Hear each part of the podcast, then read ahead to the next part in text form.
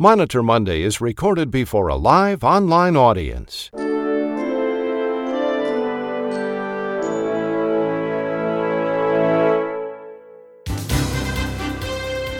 This is Monitor Monday for November 22nd, 2021. Here's today's rundown. Auditing by the RACs, the MACs, and the UPICs is rampant, creating a tsunami of Medicare audits. That and other stories coming up. Today, we continue our exclusive series on how some auditors are secretly manipulating data to increase extrapolation to get more money from providers. RAC Monitor investigative reporter Ed Roche has details on this explosive development. We'll also hear from legislative analyst Matthew Albright, healthcare attorney Nicole Emanuel, Ellen Fink-Samnick, Dr. Ronald Hirsch, and healthcare attorney David Glazer. Now here's the publisher of RAC Monitor and the program host of Monitor Monday, Chuck Buck. Good morning, everybody, and welcome to Monitor Monday. As we come on the air this morning, we're monitoring to see if Minnesota will declare a crisis standard of care, that in light of the upswing of COVID 19 cases. The Minnesota Department of Health on Friday had reported more than 1,400 hospitalizations, with infections continuing to accelerate. This, as Thanksgiving approaches, bringing people closer together.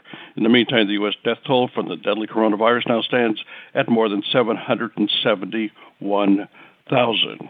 And as you heard, we continue our exclusive series that reveals how auditors are removing zero paid claims from the universe of claims to be audited.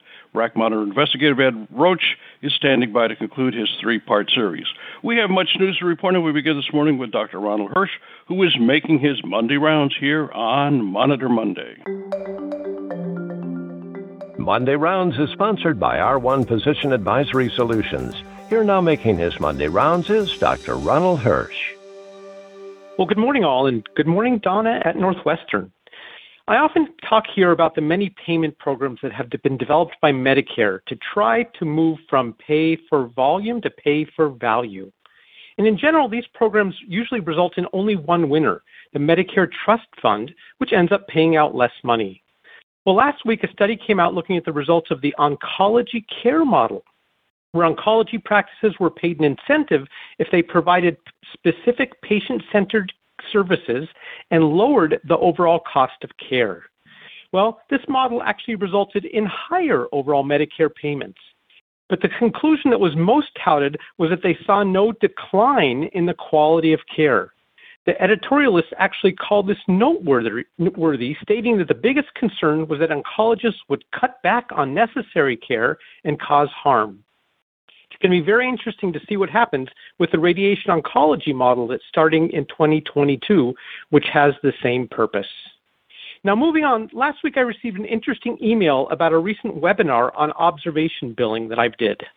Now, if you listen to that, you'll recall that I discussed how to bill observation hours for a Medicare patient where their status was changed from inpatient to outpatient via the condition code 44 process.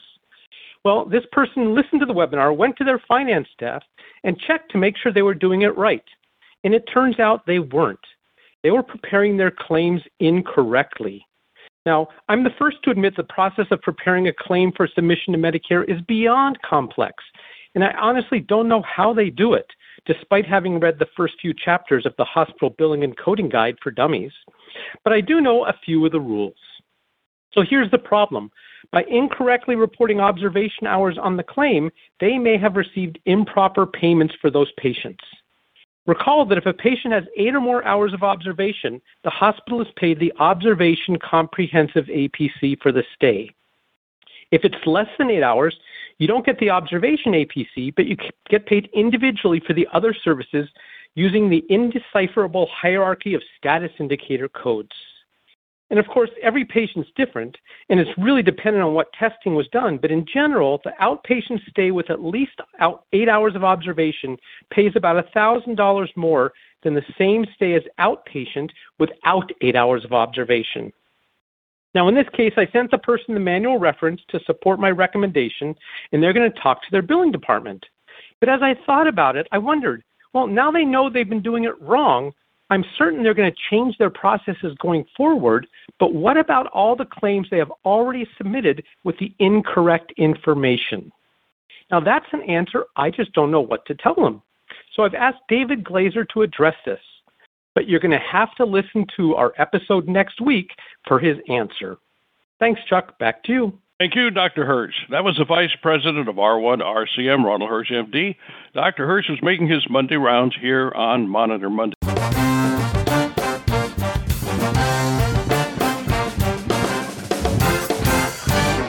Here now with the Monitor Monday RAC report is healthcare attorney Nicole Emanuel. Good morning, Nicole. Hello. Happy RAC Monitor Monday. If you receive a letter from CMS or your state department terminating your Medicare or Medicaid contract, would that affect you financially?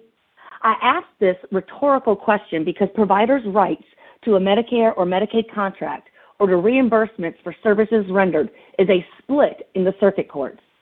Thankfully, I reside in the Fourth Circuit, which has unambiguously held that providers and recipients have a property right in reimbursements for services rendered and a Medicare and Medicaid contract, and that consumers have the right to freedom of choice of provider.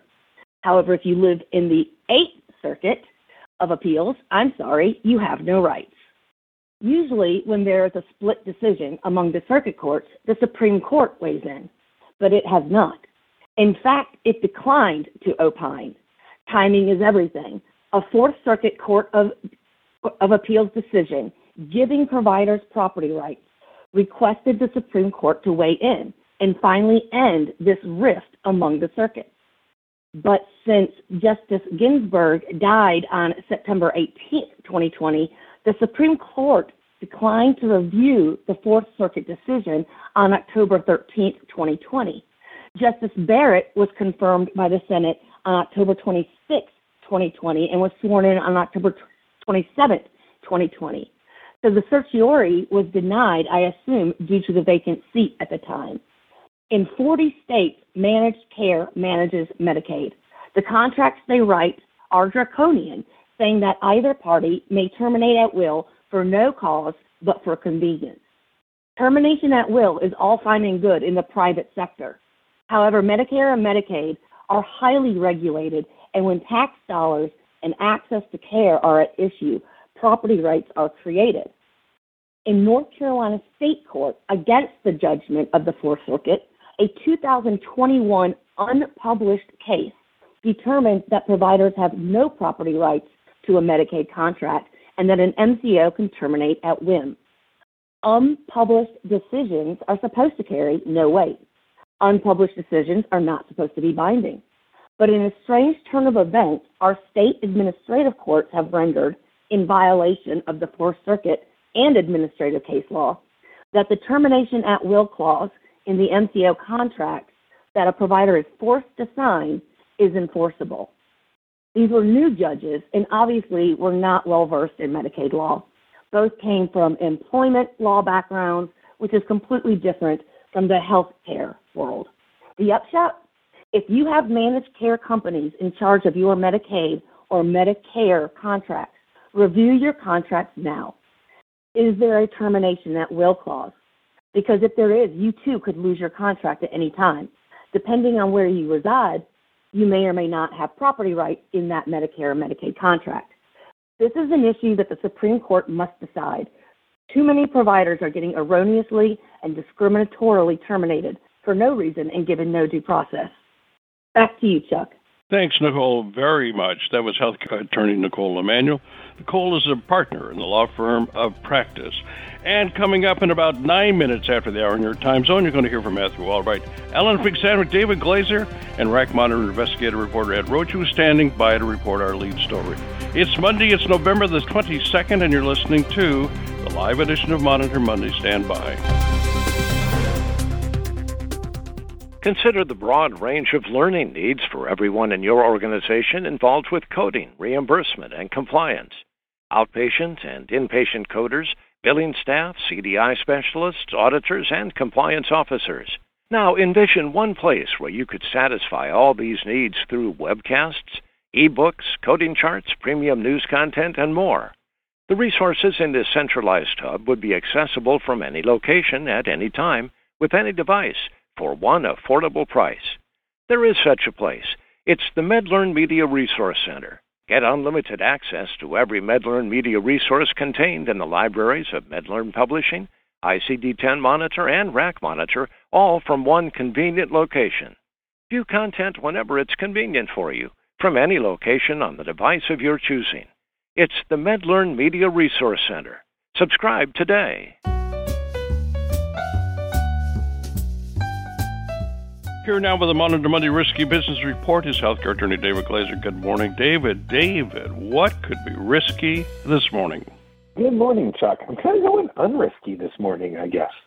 So, in the last few weeks, I've been fairly critical uh, of new government regulations. I've expressed frustration about the new shared visit policy. And by the way, RAC Monitor is going to be hosting a webinar on that Tuesday, January 18th, where I'll walk you through the new shared visit guidance and also the Incident to rules. But I digress. I've also ranted about the No Surprises Act, and I'm going to digress again, but I will mention we're doing a webinar on the No Surprises Act December 9th. Well, today I want to flip Shakespeare by saying, I come not to bury the government, but to praise it. On November 12th, CMS issued a final memo on guidance about situations where hospitals are sharing space or co-locating, sometimes they even call it commingling, with other hospitals or healthcare facilities. To find the new memo, you can Google QSO 19 13. That's QSO 1913. You may recall that on May 3, 2019, CMS released a draft memo on the topic. The draft caused a stir because it suggested that shared clinical space was problematic. The memo raised concerns about patients from one organization passing through a shared hallway that went through the clinical space of another organization, indicating it might jeopardize the hospital's provider based status. It also contained discussion about the perils of shared staff, including the idea that having an employee work for two healthcare entities could once again jeopardize both organizations' provider based status. The memo followed on the heels of a couple of troubling situations, one in Indiana and the other in Montana, where hospital surveyors seemed to apply invented standards as a basis to challenge a hospital's enrollment in the Medicare program. In the ensuing two and a half years, people have often wondered how to approach situations where a hospital shares space with another hospital or with a physician clinic. Well, the new memo is radically different from the draft. I would say it's radically better. In fact, we won't be having a webinar about it because it's so straightforward and logical. The language about categorical, the categorical obligation to maintain clinical space separate, or to keep it separate, has been deleted. Most of the discussion about shared staff met the same fate. Instead, the memo lays out a basic principle. A hospital is always responsible for complying with the conditions of participation. If you share space with another hospital, and that hospital does something wrong, you may suffer the consequences because both parties are jointly responsible for the shared space. If a maintenance problem in a shared area means that one hospital is out of compliance with the conditions of participation, the hospital sharing the space can receive the same citation. That's true even if the first hospital agreed it was responsible for maintenance in the shared space. As I read the final memo, I thought its basic principles were both logical and fair. The arbitrary focus on hallways, the illogical claim that employees could never wear two hats, those are largely gone. I redlined the final memo against the draft, and if you'd like a copy, please shoot me an email. So, Chuck, John Waite, formerly of the Babys, sings about change. With the challenges of the last 18 months, it's pretty easy to be so unhappy with the way that you've been living. You may think that some things ain't ever going to change. But as this memo shows, that pessimism isn't always justified.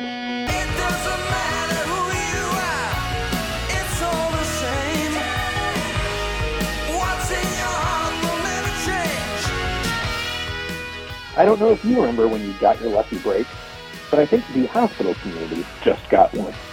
It's really nice to report on something that doesn't require a webinar to explain it. But for folks struggling with the No Surprises Act, and that would be anyone who's dealing with it, we will talk to you on December 9th when we try to explain it.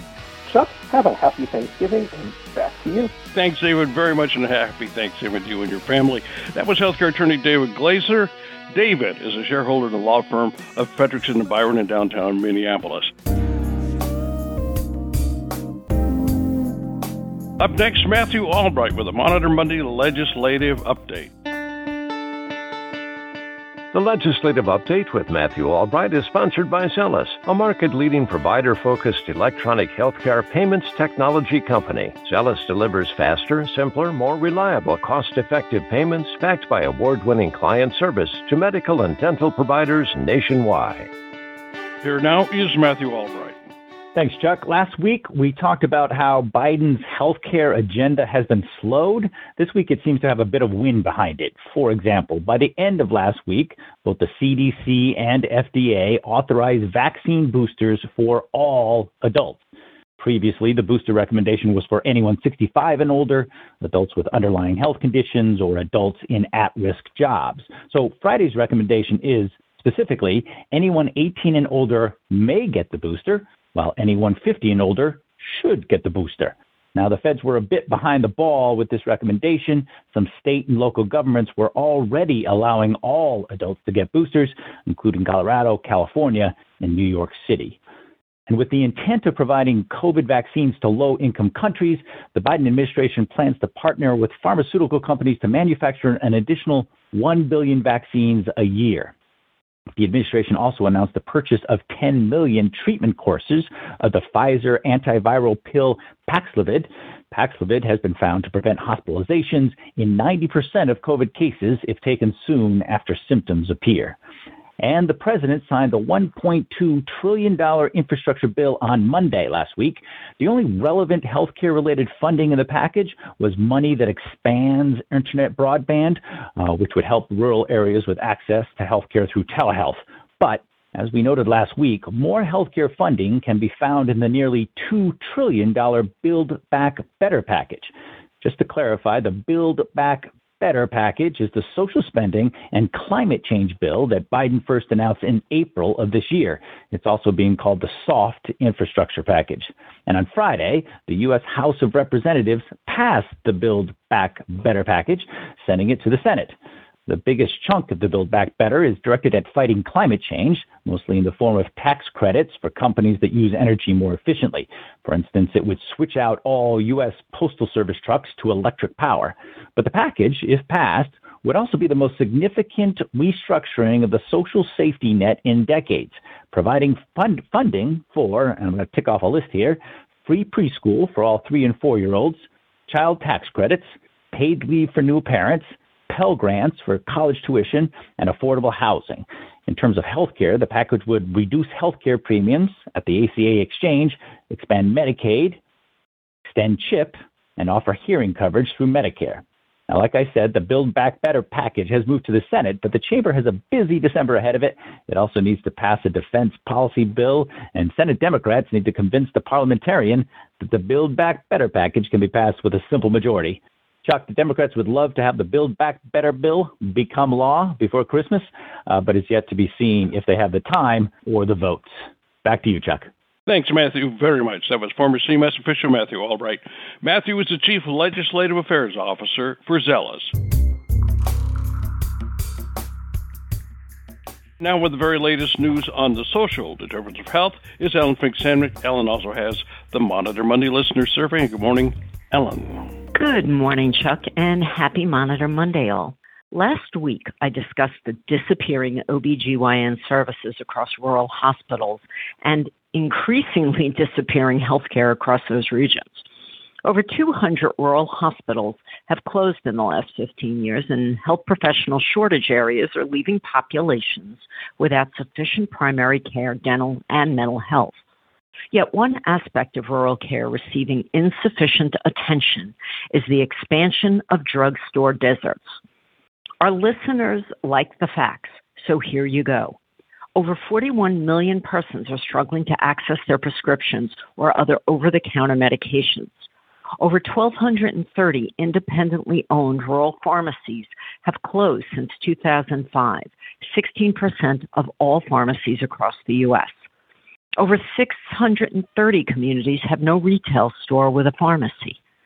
12% of Americans are forced to drive over 15 minutes to reach the closest pharmacy or lack enough pharmacies to meet medication demands. That's over 40% of counties. The age of the corner or independent drugstore is eroding. Causal factors related to competition with price savings of vertical mergers from drugstore chains, insurance companies, and pharmaceutical benefit managers. Insurers want low pricing, which hits smaller pharmacies hard.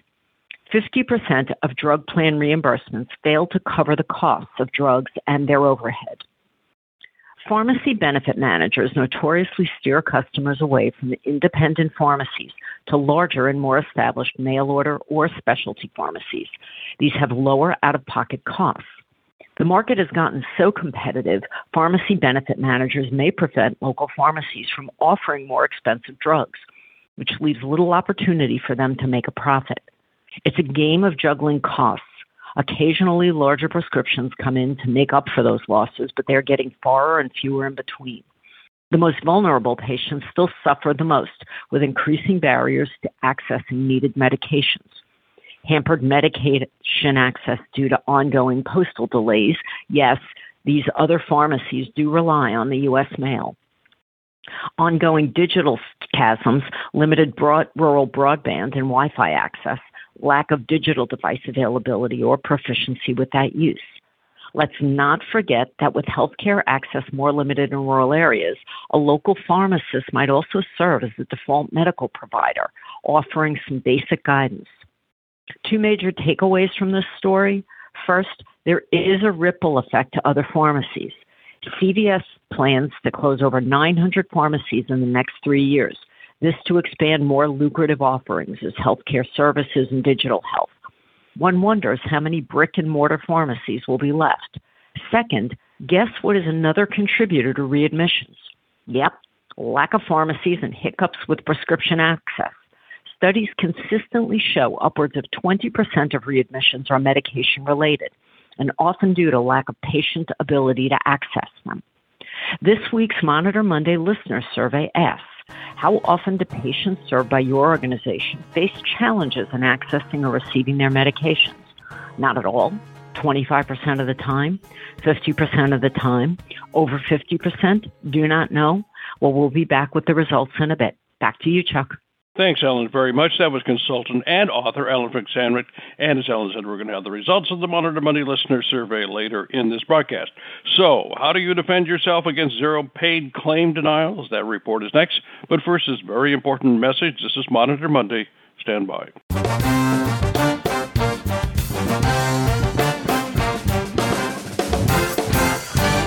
Here's important information about the healthcare publication focused on third party auditors.